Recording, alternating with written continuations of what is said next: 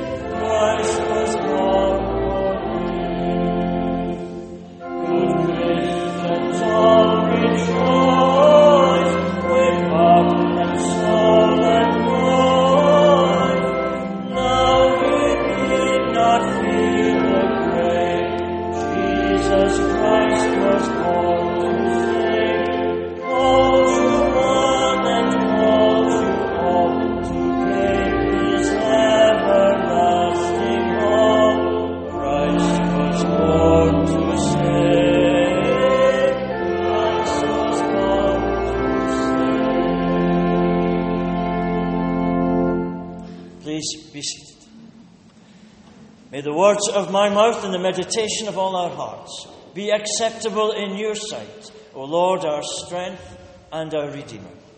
Amen. Have you ever noticed what a lot of lowing there is in the Christmas story as traditionally told and sung? Lo, they saw a star in the east.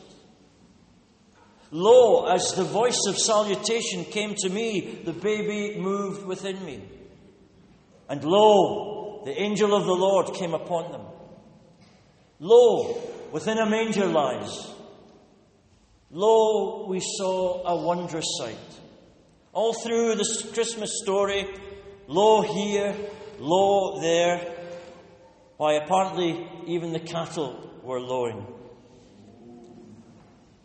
But that little word lo with its big exclamation mark, writ large, gives us a wonderful clue, a useful signpost as to how we should deal with the story. The meaning of that little two letter, letter word lo is that it means to stop and pay attention. It means to be filled with wonder and surprise, to call attention to.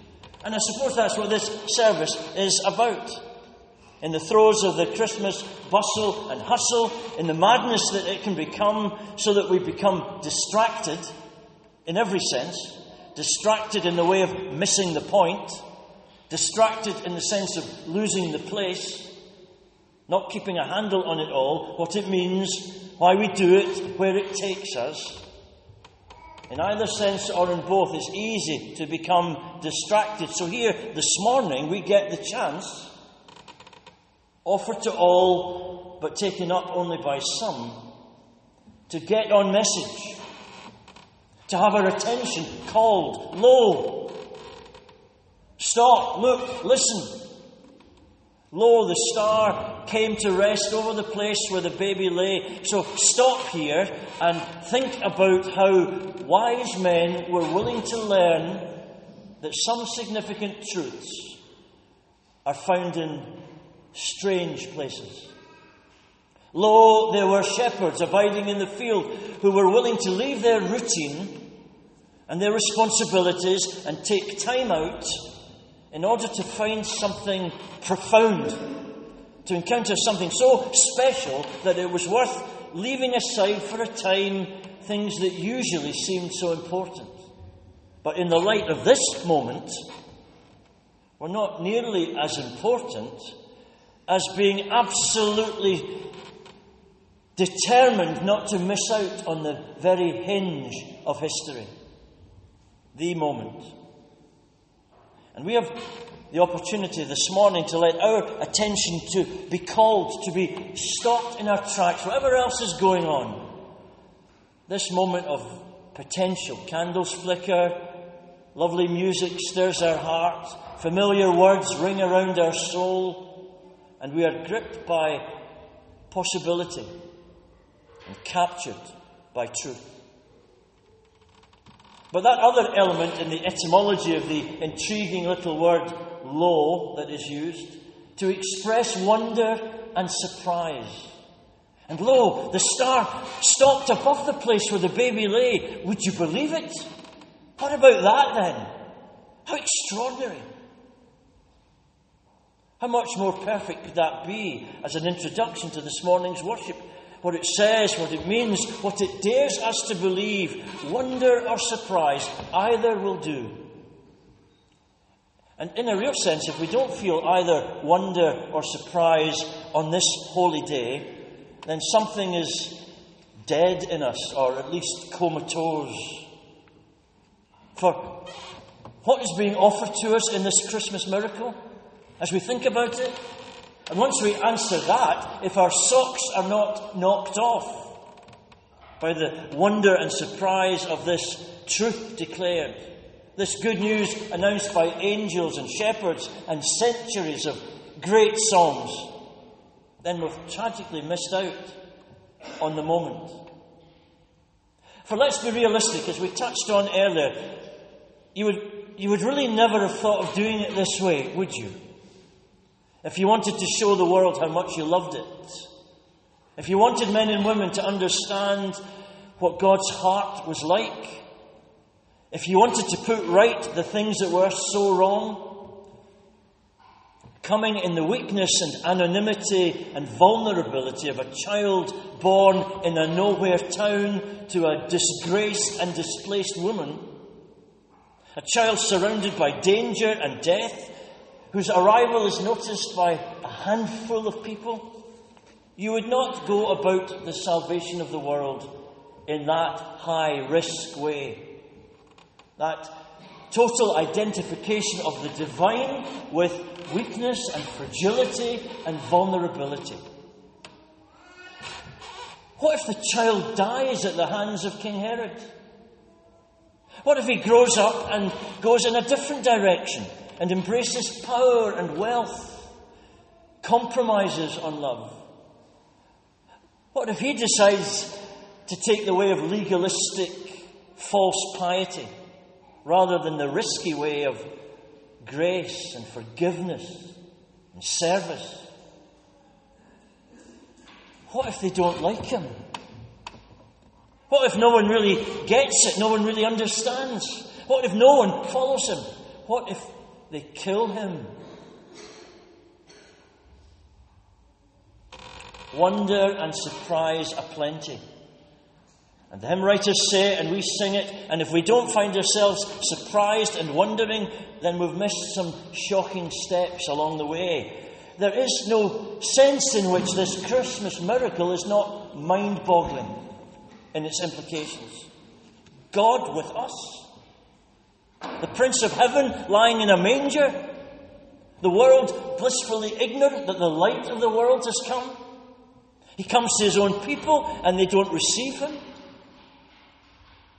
The very fabric of the universe is shaken and shattered by this eruption of the divine into our crummy little world. And this morning we are invited to see that, lo, Lo, within a manger lies he who built the starry skies. Of course, you don't have to play around with the sound and meaning of lo for very long before you bump against another sense, a not dissimilar word lowly, lowly, which is written into the story, and you find it everywhere. Infant holy, infant lowly. Stood a lowly cattle shed. Love and watch the lowly maiden, lowly shepherds came, and so on. And again, the imagery is challenging and perplexing. The shocking notion of the humility of the Son of God is written through the Christmas story like lettering in Blackpool Rock. You can't escape the reality of it. The contrast it offers to all the accepted notions of where truth and greatness are found. The thing about palaces and princes is that there's no accessibility, there's no approachability for ordinary folk. No way shepherds would find their way to the palace to salute the prince, yet here is Christ for every man and every woman. No barriers in the way, no gatekeepers, no one disqualified. So that means it includes us, that call. And there's no place in this sacred story, this holy morning, for the swaggering arrogance that refuses to bend the knee and bring our gifts to the manger. If we want to be in the story, we need to kneel with those who kneel. The town of Bethlehem is a bit bit run down these days. It's a terrible disappointment. It's dirty, it's seedy, it's needy, and it's greedy. Hawkers all around Nativity Square opportunities to rip off religious tourists. But here's the thing if you want to go to the Church of the Nativity, the place where the baby was born, they say, there's only one way to get in. You have to bow low. You have to make your way down through a little low door. So no one swaggers in there, no one marches in there and says, See how big I am, see how important I am. There's only one way in, and that is bending low. A vivid reminder of how this Christmas event is a great leveller. There are kings and shepherds bound together in one common experience. There is no stable, especially for the platinum card holders and another for the dregs and the common types. There's only one way in to the moment on your knees. On your knees. So, shall we go there? Let's pray.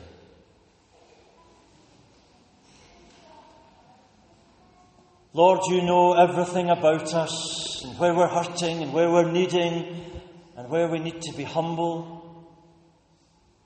You know everything about us. That's why you came to walk with us and live in our heart and change our life. Give us the grace and the wisdom to come down off our big high horses and welcome our Saviour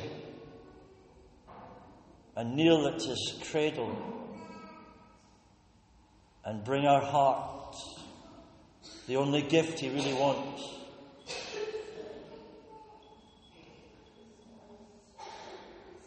This is our prayer through Christ our Lord.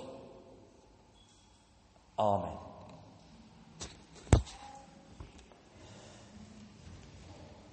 Some big breaths required for our next hymn. Ding dong merrily on high, in heaven the bells are ringing. Our next hymn printed on the order of service.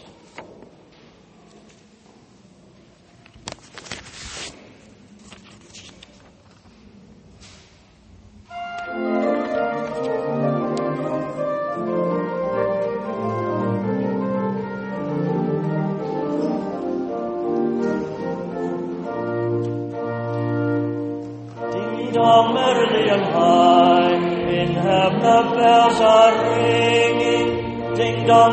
people sung, Lord.